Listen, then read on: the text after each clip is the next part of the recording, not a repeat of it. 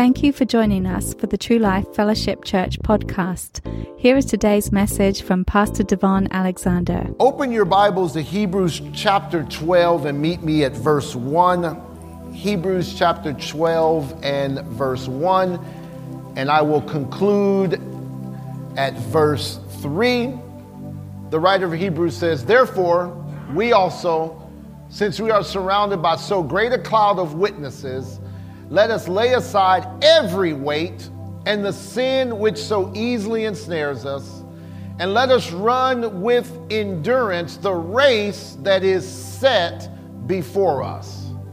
Looking unto Jesus, the author and finisher of our faith, who for the joy that was set before him endured the cross, despising the shame, and has sat down at the right hand of the throne of God. For consider him who endured such hostility from sinners against himself, lest you become weary and discouraged in your souls.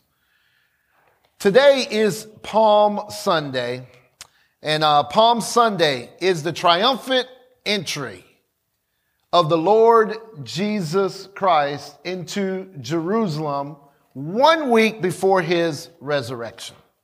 Uh, essentially, Palm Sunday is the beginning of the end of the earthly physical ministry of Jesus. And so this week commences what we call Passion Week. And it's here during this week that we will see Jesus uh, not only die, but he was buried, and then next Sunday we'll see him rise. So he is going into Jerusalem uh, like a humble lamb. He he didn't come in on a horse; he came in on the donkey, which means he came in with humility.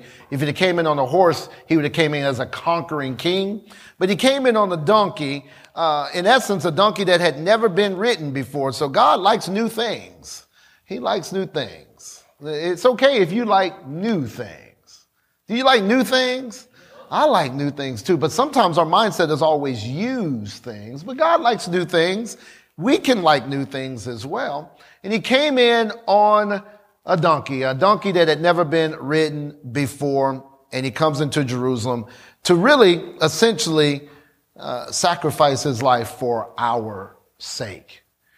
We see in this passage of scripture in Hebrews chapter 12. I was inspired this week to share this with you. I saw some things new that I wanted to communicate with you, and I believe it will bless your life. And I also believe that it will change the trajectory of your life. We see in Hebrews chapter 11, it's called the faith chapter, and it's a list of all of the men and women of faith who trusted God, believed God. They were faithful and they acted on what God said. And we see the list of things that occurred. And in verse 12, we pick up it says that we are surrounded by these cloud of witnesses. So in heaven right now, there are a cloud of witnesses. Essentially mean there are a, a bunch of people that are rooting us on. They're cheering us on. We're surrounded by this cloud of witnesses. And the scriptures tell us that we are to lay aside every weight. That means anything that will slow us down.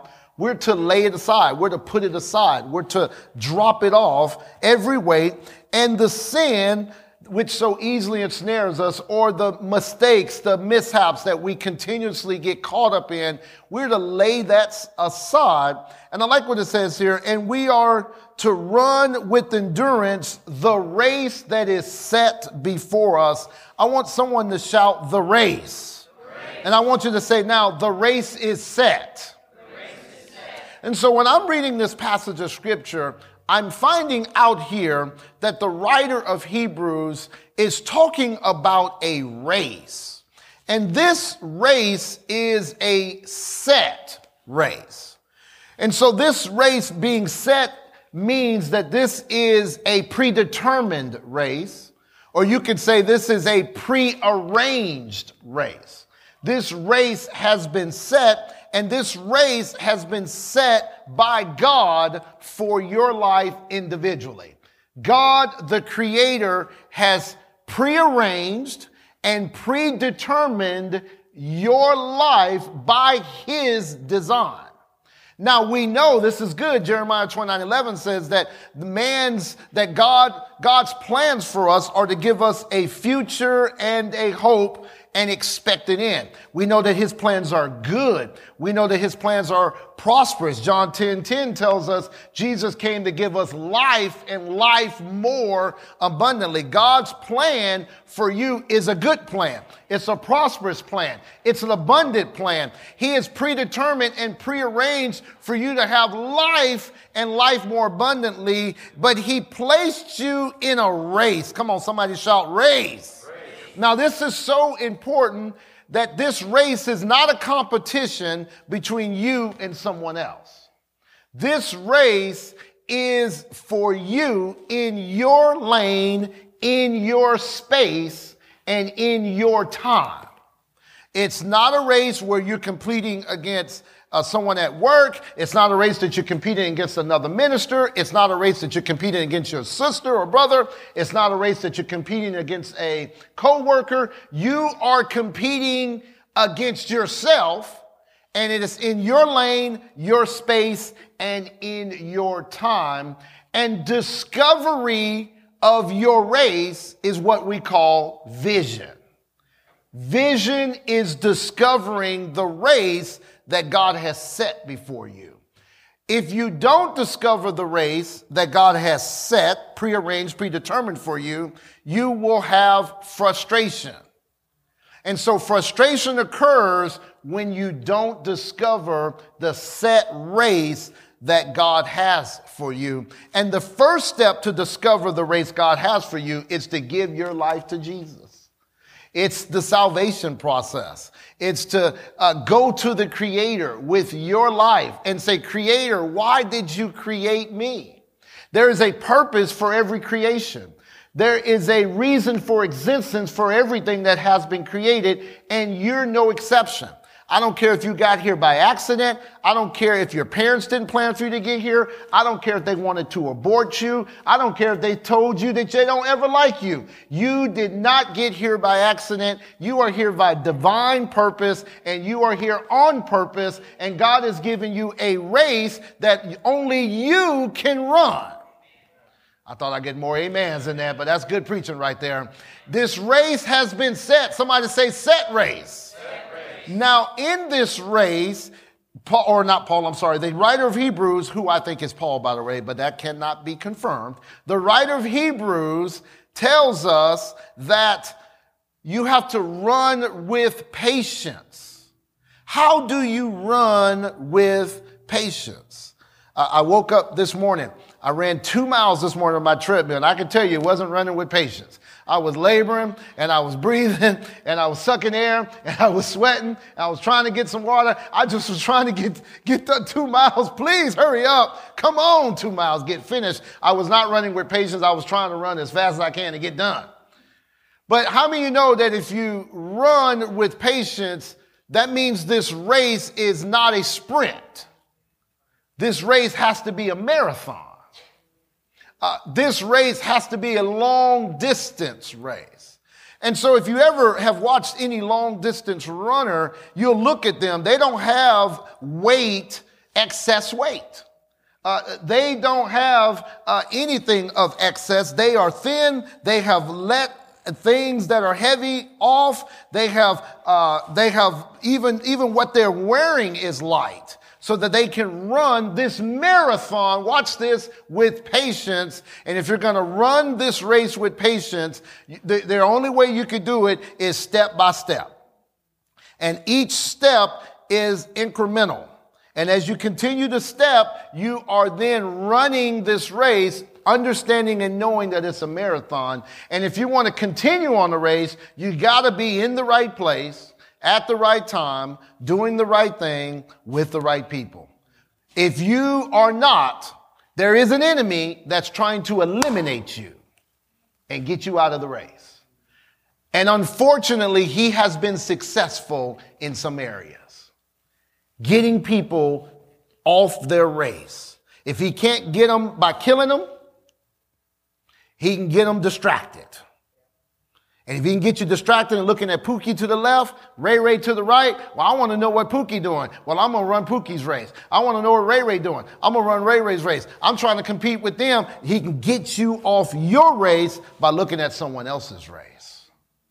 Uh, truth be told, sometimes you and I know more about someone else's vision than we even know about God's vision for ourselves. I'll say it again. Sometimes we know more about someone else's vision. Well, you know, I really like that man over there, and I can tell you, God's calling him to do this, that, this, that, this, that. I don't know what God called me to do because you're thinking about Billy Bob and not focusing on God, what have you called me to do? And the way we discover what he's called us to do, he gave us this book, which is called the Bible, or you could say the book of instruction. This book of instruction will direct and guide and instruct you as to what God has called you to do. And if you're here today and say, I don't know what God's called me to do, I'm going to let you know what he's called you to do. You're called to be conformed to the image of his son.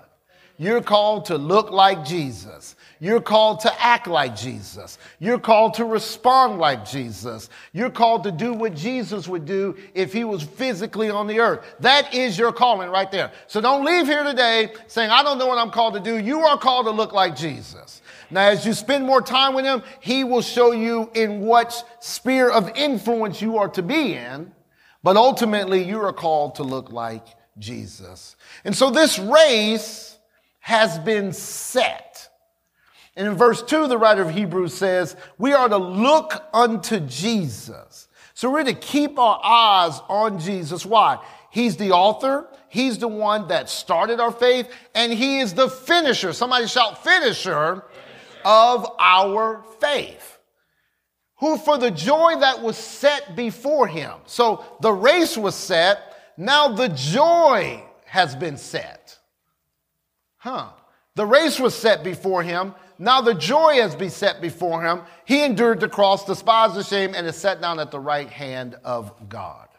Now, I used to preach this message this way, and I saw something new.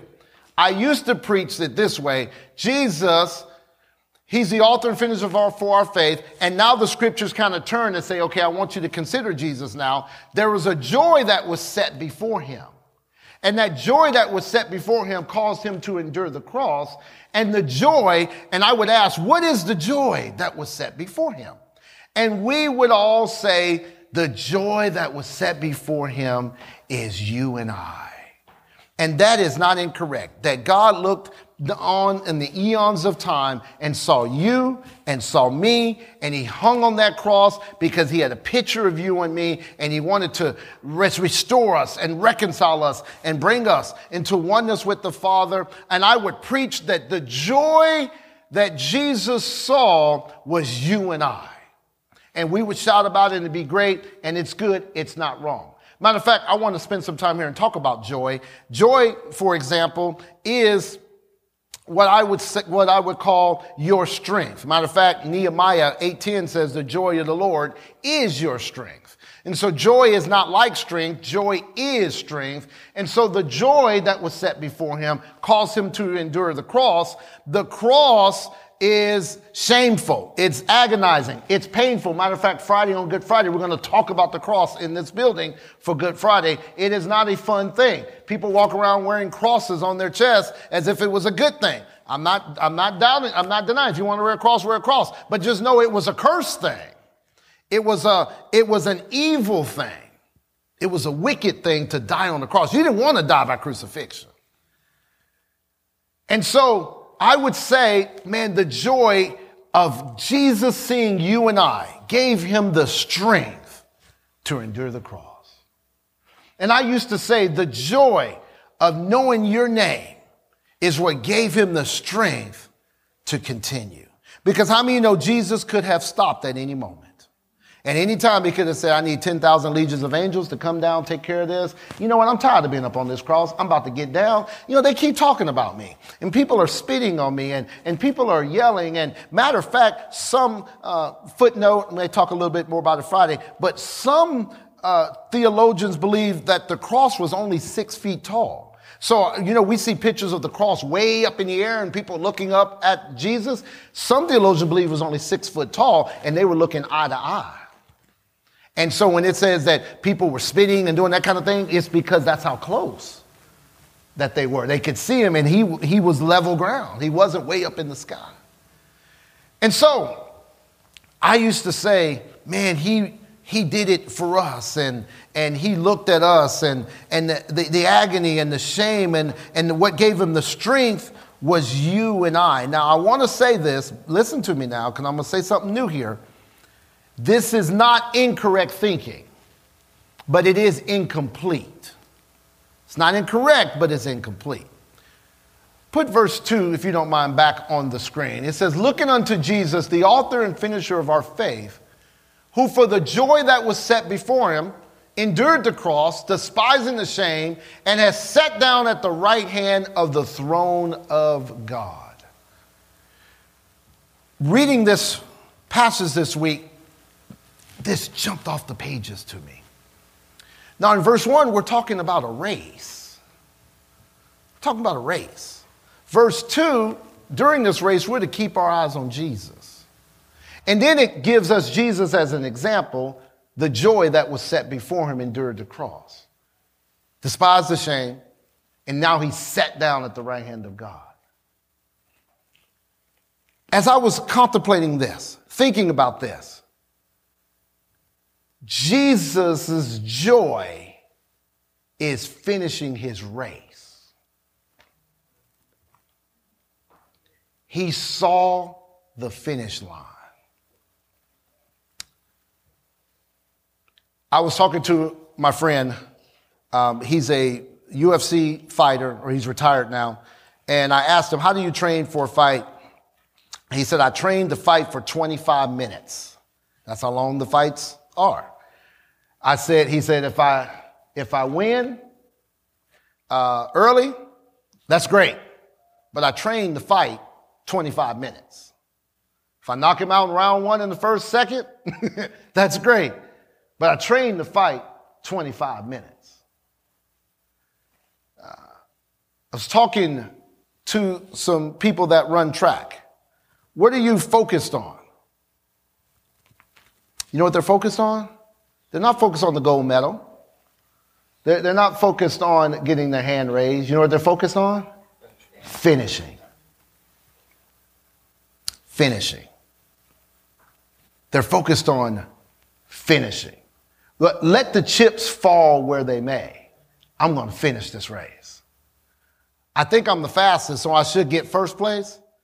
But nevertheless, I'm going to finish the race. Jesus, Jesus' joy is finishing his race, and he saw the finish line.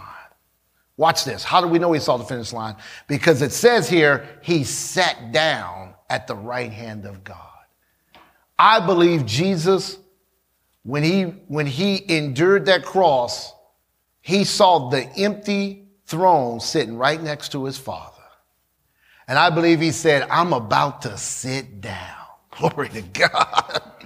and I'm about to take the penalty of sin death, hell, and the grave on the cross. And I'm going to redeem humanity from the curse. And I'm going to give them restoration and reconciliation with the Father. And I'm going to break the enmity between God and man. And I'm going to restore relationship between man and the Father. Then I'm going to go down to hell and I'm going to snatch the keys of the kingdom from the devil. And I'm going to take death, hell, and the grave away. And then I'm going to tell the enemy, you have no place here. And I'm going to get the righteous that have died before and I'm going to bring them out. And then I'm going to go and pour all my blood out on the utensils in heaven. And then I'm going to have all authority and all power has been given to me. And then I'm going to sit down on the throne with all power and authority in Jesus' name.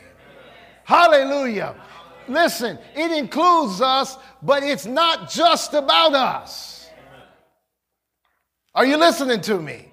He was looking at finishing his race. He said, There's been a race that's been set. My race has been set. And this is what I'm going to do I'm going to finish my race.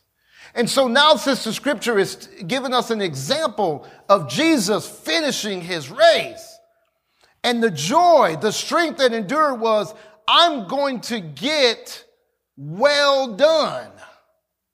Well done. The emphasis is on the done. That means you have to do something. And if you're not going to do something, then you're not going to be a finisher. And so the question I have for you today, what does the finish line look for your life? What does the finish line look like? Um, what is motivating you? What are you working on? What are you building? What are you doing? By, by God's grace and the help of Matt Garris, I've, I've written two books. And you know what kept me going? I don't like to sit down and write. I don't like it. I, I can find 10,000 other things to do. Every time I sit down to write, 10,000 things pop in my mind. This is what you should be doing. You see that spot? You need to vacuum that area over there. You see that? Up there in the corner, there's a spider web up in that corner. You need to do that. And I don't like it. I, I, I can find something else to do. I feel like I'm wasting my time. But you know what kept me going? I'm going to complete this book. What kept me going was the finish line. One day, if I keep writing, I'm going to be done. Can you believe that? If you just keep writing, you might finish. If you keep running, you might get to the finish line. If you keep doing what God's telling to, you to do, there's a finish line. And I just write. And I believe that one paragraph is more than one paragraph I wrote the next day if I did nothing the, the previous day. And then, man, three paragraphs. Glory to God. That's more than if I'd have done nothing. And what keeps you going? I'm going to finish. I'm going to finish. I'm going to finish. But I must ask you, yes, you, what are you working on? What are you doing? Because I want to get well done with the emphasis on done. What, what are you working on?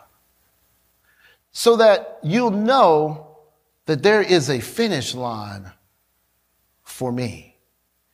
I got a call from a friend of mine, good friend of mine, known him a long time, also a partner of our ministry. He doesn't live in our state. And he said, uh, he said, Devon, I've been, I've been watching you. I said, oh man, you've been watching the broadcast? He said, no, no, I'm not talking about that. I have been watching, but that's not what I'm talking about.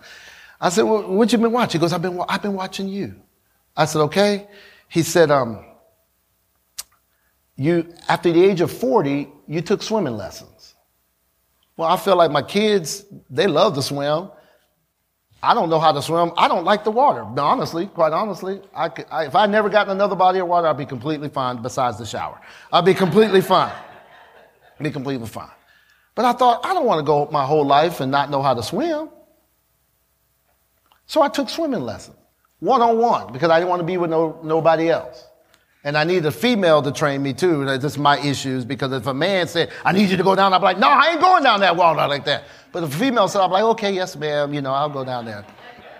Another man say, keep your head on the water. Oh, you keep your head on the water. Well, the female, yes, okay, okay, all right, yes. And so he said, you learned, you, you learned how to swim. He said, um, you took singing lessons. Many of you don't know that I've taken singing lessons. Now I can't sing, but I wanted to take singing lessons. He said, You've taken singing lessons. He said, um, you, you got your concealed carry license and you bought a, you bought a gun and you, you got your license and you, you go to the, you go to the range and, and, um, you, you've grown out your hair. And you, you know, now you guys know I got different hairstyle than I did a, a, two years ago. And you're growing out your hair and, he said, Man, I, I've, been, I've been watching. He says, It's challenging me because what am I doing?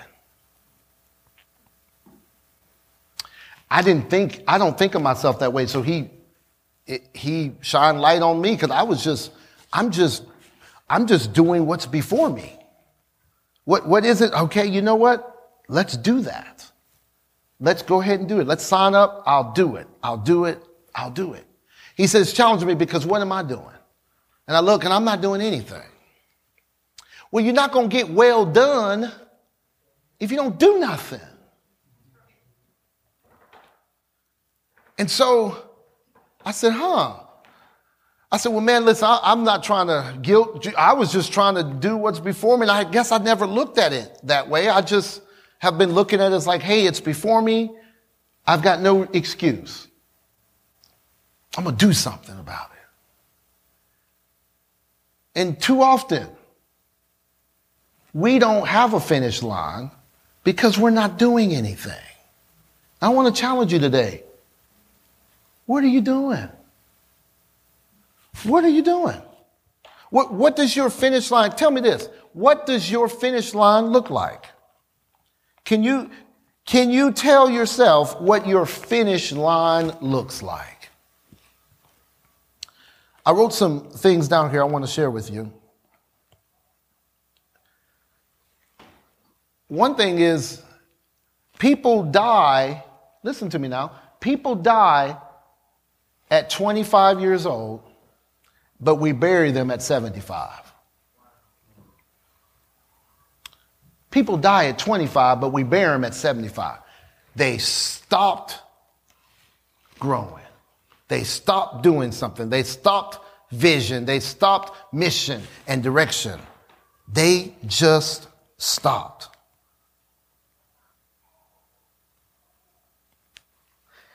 If Jesus needed a goal to help him stay focused, so will you. If Jesus needed a goal to help him stay focused, so will you. And guess what? You are not too young and you are not too old. If there is breath in your lungs, there is a race for you to run. Ooh, I didn't mean for that to rhyme, but that was good. Somebody write that down. If there's breath in your lungs, there's a race for you to run. One more time. If there's breath in your lungs, there's a race for you to run. Jesus saw the finish line. He said, All of my enemies are going to be my footstool. So the joy that caused, gave him strength to continue was the finish line. What does that look like to you? Do you want to get to heaven?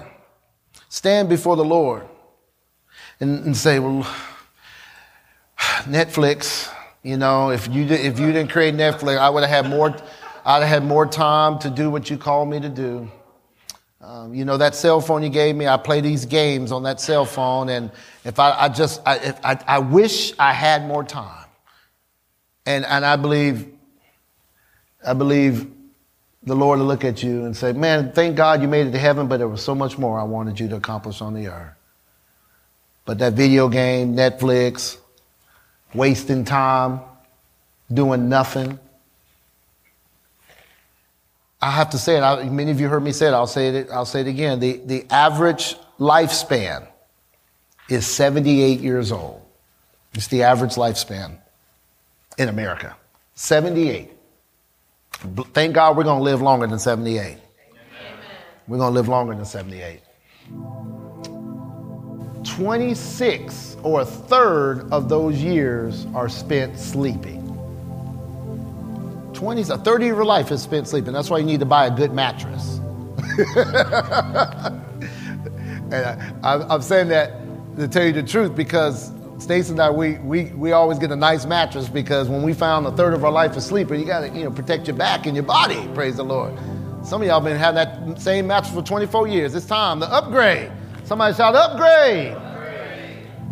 Another third of your life is spent working. Working 40 hours a week, blah, blah, blah, for X amount of, amount of years, working. And those of you that are domestic engineers, you are working in the home, you're getting the home situated straight, getting the kids right.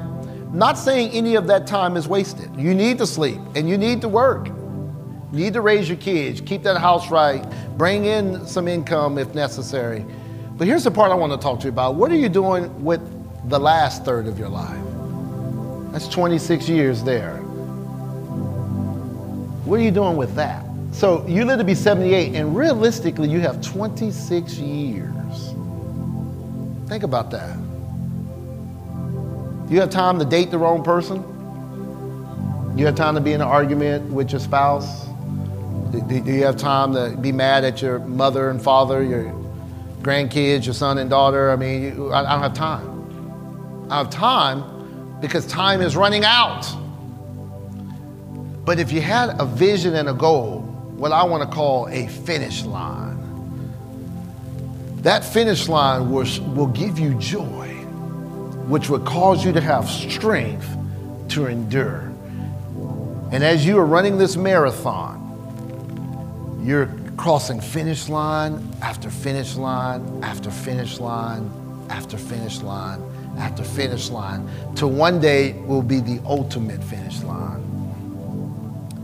And you go, whether it's by the rapture or you go by the grave if Jesus tarries, you're going to cross the ultimate finish line. And I only want to hear two words well done. Come on, somebody say, well done. Well done. Say it again, well done. well done. Now say your name after you say well done. Come on, say it now. Well done. Well done. Emphasis on done. you have been listening to the ministry of Devon Alexander, pastor of True Life Fellowship Church in Charlotte, North Carolina. For more information, go to our website at www.truelifefc.org. You can also support this ministry financially through our website. Thank you, and remember to love, learn, live, and lead.